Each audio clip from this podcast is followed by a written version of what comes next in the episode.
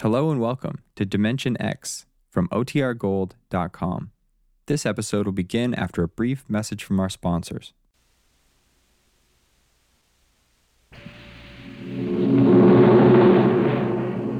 Adventures in Time and Space, transcribed in future tense.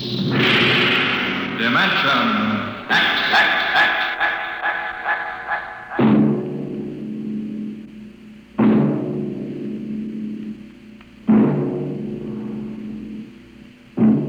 The National Broadcasting Company, in cooperation with Street and Smith, publishers of Astounding Science Fiction, bring you Dimension X.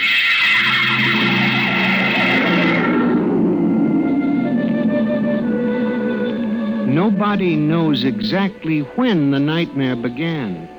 They must have planned it for years, though, because looking back, you can find little incidents here and there.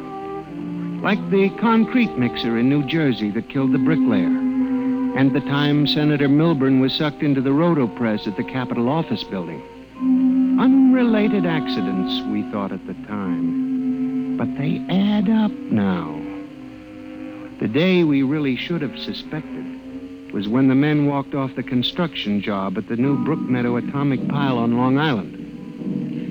I'll never forget that day. I was working as a statistical clerk in the project then, operating one of those miracle computing machines developed to fill the requirements of Army ordnance. They called it ENIAC. Mr. Gurney? Huh? Yes, Bella? The chief wants to see you in his office. Me? Unless you're no longer Sampson Gurney, he wants to see you. Oh, well, of course.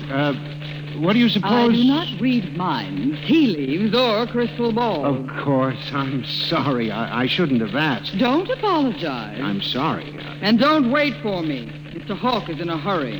Yes. I'll go in right away, of course. Her name was Bella Roscob. She was Mr. Hawk's secretary. I had always thought her a very attractive woman, but for some reason, she didn't seem to like me. Of course, on a clerk's salary, I couldn't exactly afford to take ladies to the best places. But I've often thought that if there weren't such a disparity in our ages, I might have... But then... Come in. You wanted to see me, Mr. Hawk? Gurney, I thought those electronic computations were infallible. They are, sir. Well, we got a kickback from the chief physicist. These nuclear equations are inaccurate. No, they aren't, sir. I'm telling you what the memo says. Well, sir, occasionally, if there's an overload, the machine goes haywire. Sort of has a nervous breakdown, you might say. Huh? We usually rest it up for 24 hours, and it's okay again. Well, do whatever has to be done. Yes, sir. Oh, and Gurney. Yes, sir.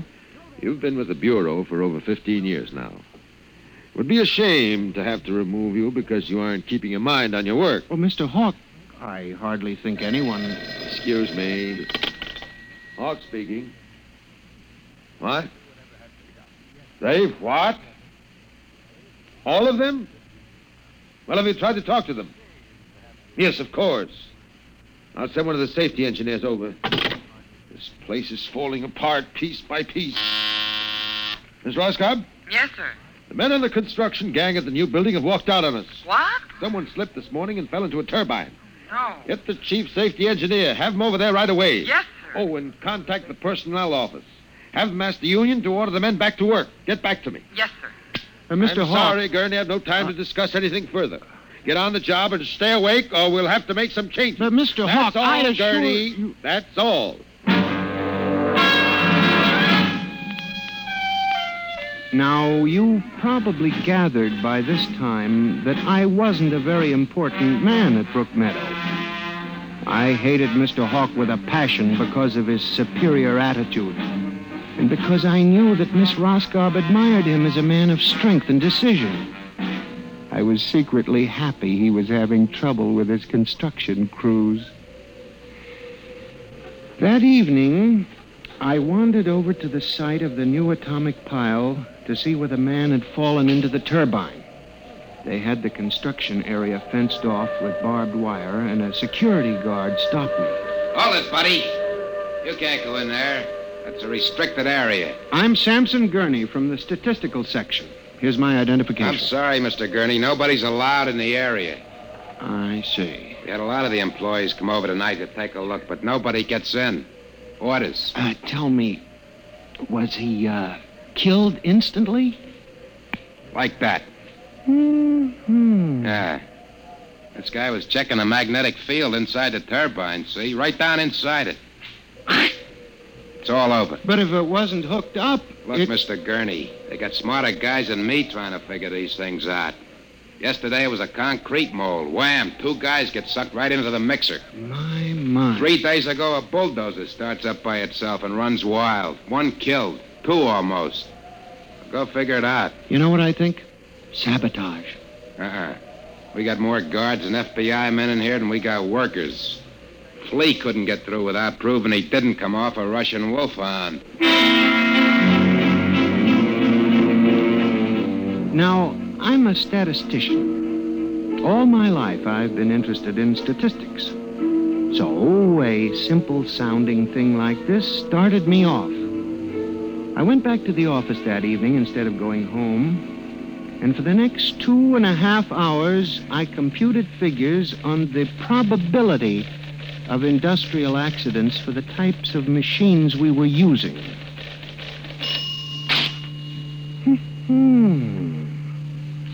I took one look at my figures and went down to Hawk's office. Just as I figured, he was staying late, working on a settlement with the construction workers. Yes? Oh, good evening. I saw the light. Why, Mr. Gurney, what are you doing here? Is Mr. Hawk working late? Yes, I am, too. Oh. I wonder if I could see him a moment. We're busy right now. Could you make it tomorrow? It's very urgent. I'll wait, if you don't mind. Suit yourself. Miss Roscob, I wonder if perhaps you would consider having dinner with me this evening after you're through. I have a date, Mr. Gurney. I was thinking we might go to Raymond's. They have very good spaghetti. Mr. Hawk has already asked me to have dinner with him at the Golden Shish Kebab. Well, of course, that's out of my class. Yes. Yeah. Mr. Hawk, yes, Mr. Bella? Gurney would like to see you a moment. He says it's very urgent. Urgent? All right, I'll give him a minute. Okay. Thank you, Miss Roscoe. Mr. Hawk, in the past 3 months, industrial accidents all over the country have taken a sharp, unexplained upswing. Why don't you stop playing FBI man and stick to your job, which, incidentally, you haven't been doing too well. You and our computing machines have made mistakes before. Now, this is probably another. I'll have Miss Ross come so... What's the matter with this blasted buzzer? Miss Roscoe! Miss Roscoe! Yes, sir. Stop this blasted buzzer. Get a repairman, a mechanic, anything, but stop the thing. And you, Gurney, get out. I went back to my office to get my hat and coat, feeling about as unhappy and humiliated as a man can feel. He had thrown me out in front of her. The office was dark and deserted. The whole building seemed oppressive and unnatural.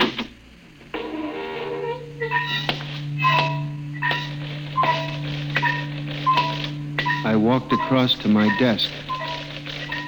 In front of me, the ENIAC glowed and chattered eerily as it worked on the equations we had fed it that morning. Its many-fingered circuits hung against the wall like some great octopus. And the thousands of tubes glowed orange and blue in the dark like 1,000 eyes staring at me. It almost seemed alive. Then it increased its tempo a moment. And a fleeting notion crossed my brain that it was laughing at me. Laughing like all the others. What was the matter with me? What? I shut my desk drawer and began to put the cover on my ENIAC typewriter when an amazing thing happened. The most amazing single incident of my life. A alone in the darkness with no one at the keyboard, the ENIAC typewriter began to type. Am I going crazy? This can't be. There's nobody here. There's nobody here. Oh, no. I'm just imagining. It's in my mind. But I hadn't imagined it. The paper was there in the carriage. Did I dare read it? Or would the whole thing suddenly vanish and send me shrieking to the nearest psychiatrist? Samson Gurney, there are some equations better left unsolved. The answer to yours is death. It was not until I turned to go that I was suddenly aware of the utter and complete silence of the room. Then it dawned on me. The ENIAC had stopped working.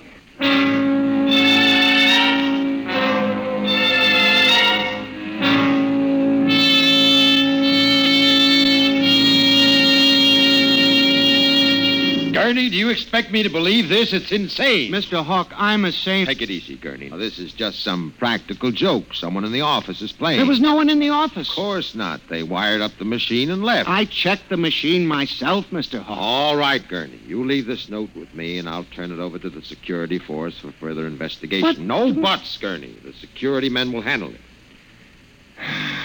Yes, sir. Well, maybe you've been working too hard lately. You've got to relax more. Now, here, let me light that cigarette for you.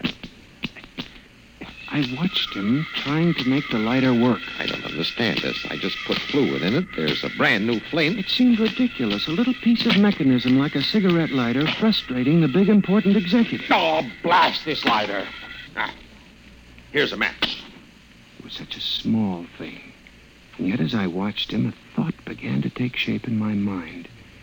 Nebulous at first, incredible perhaps, but it grew. You just relax for a few days. Everything will turn out all right.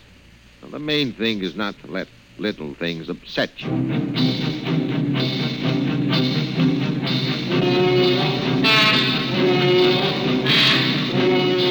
It was the cigarette lighter that gave me the idea, and what Hawk had said about little things. For the next week, I observed the 1,000 petty little annoyances around the office. The door handle that wouldn't turn, the telephone connection that cut off in the middle of an important call, the power failure for no explainable reason. Suddenly, these things began to fall into a pattern. I, Samson Gurney, knew that I had stumbled onto a secret so monstrous in its implications that I was almost afraid to pursue it. On October 12, 1956, I established communication with them. I will curse the moment to my dying breath. Who's there? Night security guard. Oh, hello, Henry. Oh, hello, Mr. Gurney. What are you doing here so late? I'm just doing a little repair work on my ENIAC computator. Huh. Sure some mess of wires and tubes. Yes, it is. Well, I gotta finish my rounds. Won't forget to turn out the light, will you, Mr. Gurney? No, Henry, no, I won't forget. Night. Yeah, good night. When you were a child, did you ever try to imagine that you were all-powerful? I felt like that when I finished hooking the input of the typewriter to the main vacuum tube of the ENIAC. Then I turned on the current that sent 1,000,000 volts of pulsing energy into the electronic nerves of the machine. I am certain that if anybody were watching me in the next moment, he would have thought me a raving maniac. I still wonder if perhaps it is not all a nightmare. Now, you! If what I have guessed at is true, if there's life and intelligence in this room, make a sign!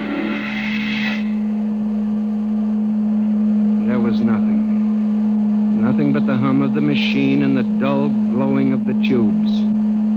Then, suddenly, without provocation or explanation, it happened.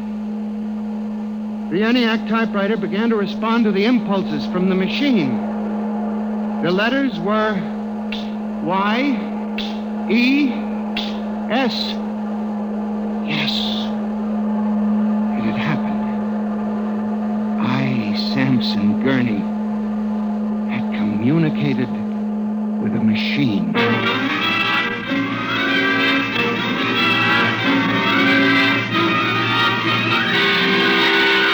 I was about to try to communicate again when suddenly, on ball-bearing casters, a heavy metal filing cabinet began to roll away from the wall toward me. I started to move to one side when another cabinet slid out from the wall, and then another surrounding me. That was when I realized that they cooperate. We taught them that, you see, on the assembly lines and in the factories. There was no way out. How could a mere man reason with dumb machines? Still, they needed us. They needed us to oil them and repair them and build them. They hadn't gotten to the point yet where they could exist without man. I had to make them understand that before they killed me. Listen to me. You must listen. What good will it do you if you kill me?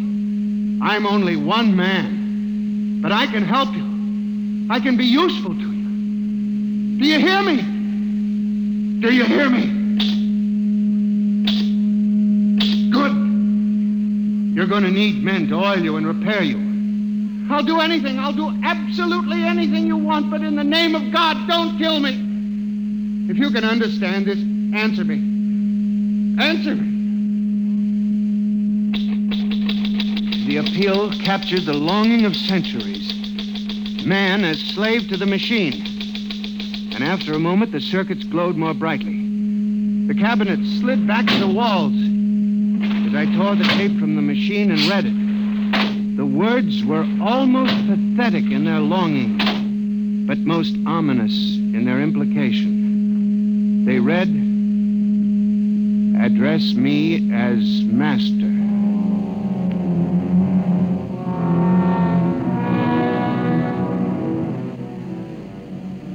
Life for the next 6 months was a nightmare. The ENIAC gave me messages which I had to transmit into my telephone. I was frantic. I began to lose weight. I couldn't sleep. My nights were torture, a constant fear. It was in December, just after Christmas. I was sitting in my room, listening to a broadcast. Ladies and gentlemen, a special bulletin. Already 24 hours before the peak of the New Year's traffic, over 1,000 deaths have been reported. This is an unprecedented figure. Again, if you... That very afternoon, I had transmitted a message to the telephones for relay to all machines of transportation.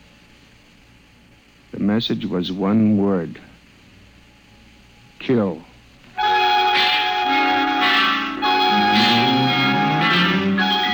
Next morning, I avoided my office.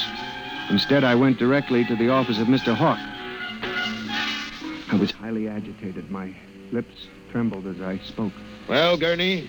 Mr. Hawk, what I'm going to tell you sounds crazy. I know it does, but I must say it. All right, say it then, for heaven's sake. Mr. Hawk, have you ever heard of resistentialism? Resist what? Resistentialism. You're not making sense, Gurney. Mr. Hawk, I'm trying to tell you. All these accidents, the trouble with the machines, Mr. Hawk, they're alive. They think, they cooperate, and they hate us. Who? The machines. Gurney. You've got to believe me. I've communicated with them. I know. What are you doing? Now, just relax, Gurney. Everything will be all right. What are you doing? Miss Roscoe, send for the plant physician at once. Mr. Gurney has had a nervous collapse. But, Mr. Hawk... Everything will be all right, Gurney. We'll give you a nice, long rest. You fool. You blind, stupid fool. Can't you see what you're doing? Fool, fool, fool!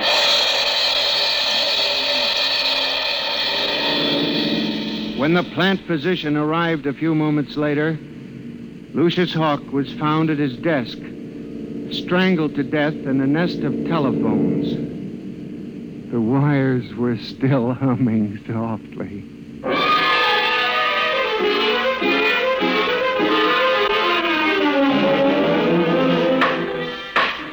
Sampson Gurney, you stand accused of the crime of murder. How do you plead? I did not kill him. I did. So record. Prosecution will proceed with testimony. Now, Miss Roscoe, did the accused quarrel with your employer on the morning of the murder? Oh, yes. He and Mr. Hawk quarreled violently. I could hear Mr. Gurney screaming at him. And Mr. Hawk asked me to send for the plant physician. What were his words? He said, Mr. Gurney has had a nervous collapse. Now, Mr. Simpson, you are a guard at the Brookmeadow Project? Yes, sir. When did you have occasion to meet the accused? Right after those accidents. He was snooping around the construction area.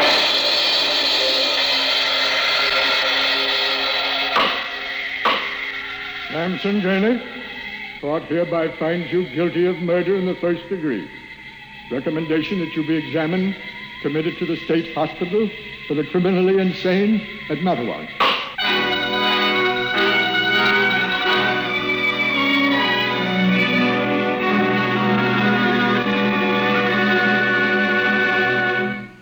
And that's how I came to be here at the hospital, Dr. Klein. That's the whole story. Thank you, Mr. Gurney. You can see that I'm not insane. You must believe me, Doctor. Of course I believe you, Mr. Gurney. Now tell me about this revolt. It will begin in Washington, then spread to New York. Yes? The Madison Avenue buses lead the charge. Picture it, Dr. Klein, 3,000 buses roaring rampant through the streets, people running like rats in a maze looking for manholes in the pavement. And you really believe this will happen, Mr. Gurney? I know it, Doctor. The worst part of it is there's no way to stop them now. It's too late. Now, you mustn't excite yourself, Mr. Gurney. But, Doctor, don't you see?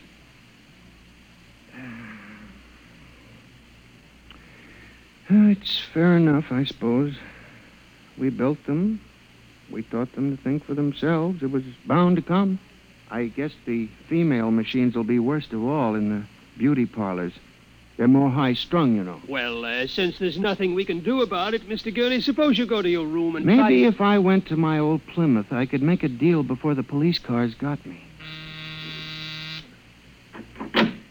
Yes, Doctor? Would you take Mr. Gurney to his room guard? He's already been given sedation. Yes, sir. Those concrete mixers may have made a mistake, you know. Just high spirits and all that. But if they got so they liked the flavor... We'll see you later, Mr. Gurney. Now, try not to worry too much. All right, guard. This way, sir. Oh, machines revolting. Telephones strangling people. Oh, blasted cigarette lighter. Why won't it work? I just filled it. Flint is good. Oh, well, you can never trust this newfangled machinery.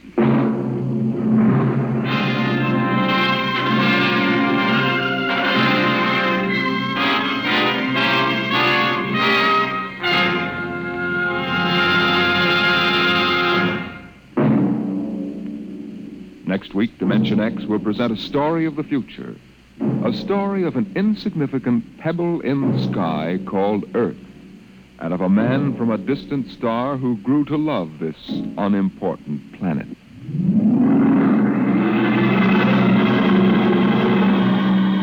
Dimension X is transcribed each week by the National Broadcasting Company in cooperation with Street and Smith, publishers of the magazine Astounding Science Fiction.